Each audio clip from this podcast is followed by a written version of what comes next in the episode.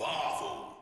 Well, hello boys and girls, sports fans and assorted braves and strays. It's Dan here from Diginomica, and today we are looking at, let's see, New Relic, gig economics and non-integrating integrators. So, integrated issues. Brian takes exception in integrators who don't integrate and other E R P problems.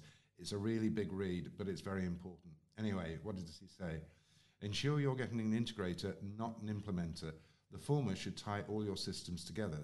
The latter may only stand up the new system without connecting it to anything else in a meaningful manner.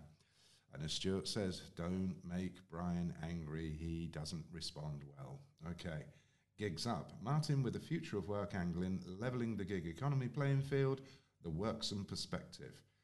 Quotage. Anyone who has worked around the music business, for example, will have come to loathe the classic promoter speech. There is no money in this for you, but think of the exposure. It will be great for your profile. Well, as the gig economy gathers speed and fresh talent joins in, this is a line that will be heard more frequently and across the board. Yeah, a good idea at the heart of this. Worth a read again. A I alert. Stuart on New Relic's latest acquisition in... New Relic takes on notifications overload problem with Signif A I buy. That's a mouthful, isn't it?